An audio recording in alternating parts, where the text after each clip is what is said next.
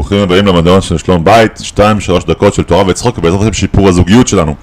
שאלתי את האבא שלי, ברוך השם, ההורים שלי נשואים כבר יותר מ-50 שנה, ברוך השם, ושאלתי אותו, תגיד לי, איזה מהשנים שלך היו הכי קשות? הוא אמר, רק השנים אחרי החתונה.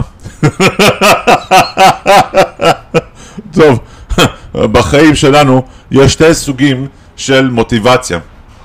יש מוטיבציה להימנע מ... אה, סליחה, מוטיבציה של סור מרע, כן?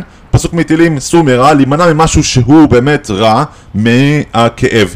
ויש מוטיבציה אחרת לגמרי, שזה ועשה טוב, כן? שזה מוטיבציה של להשיג איזו מטרה חיובית, להשיג איזה פרס. איזה מהם הוא יותר חזק? איזה מהמוטיבציה באמת, ש, אה, היא באמת גורמת לנו לעשות דברים? בוא נראה. ילד, מנסים לשכנע אותו ללכת לצחצח שיניים.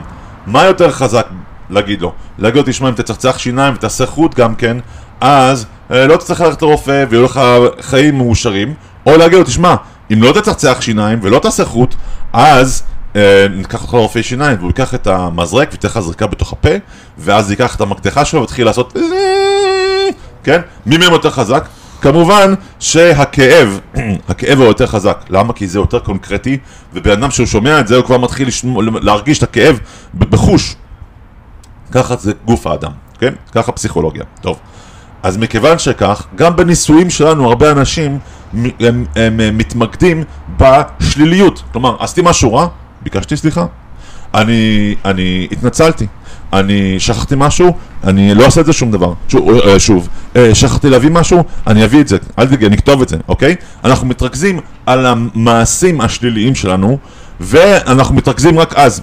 שמה, אומרת התורה ככה, פרשת צו. יש כל מיני סוג, אה, סוגי קורבנות, יש קורבן עולה, למי ששכח להביא, להביא מישהו שעשה משהו במזיד, או חטאת, אם עשה את זה בשוגג, יש קורבן אשם, אם הוא גם שיקר על זה, אבל יש גם קורבן אחר לגמרי, שזה קורבן שלמים.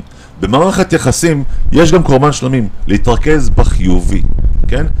לא עשיתי שום דבר רע, אני רק מביא את זה מרצון ליבי. אני לוקח עכשיו צעדים קונקרטיים, צעדים חיוביים, לבניית מערכת נישואים בריאה ושלמה ושל שלום בית. חזק וברוך.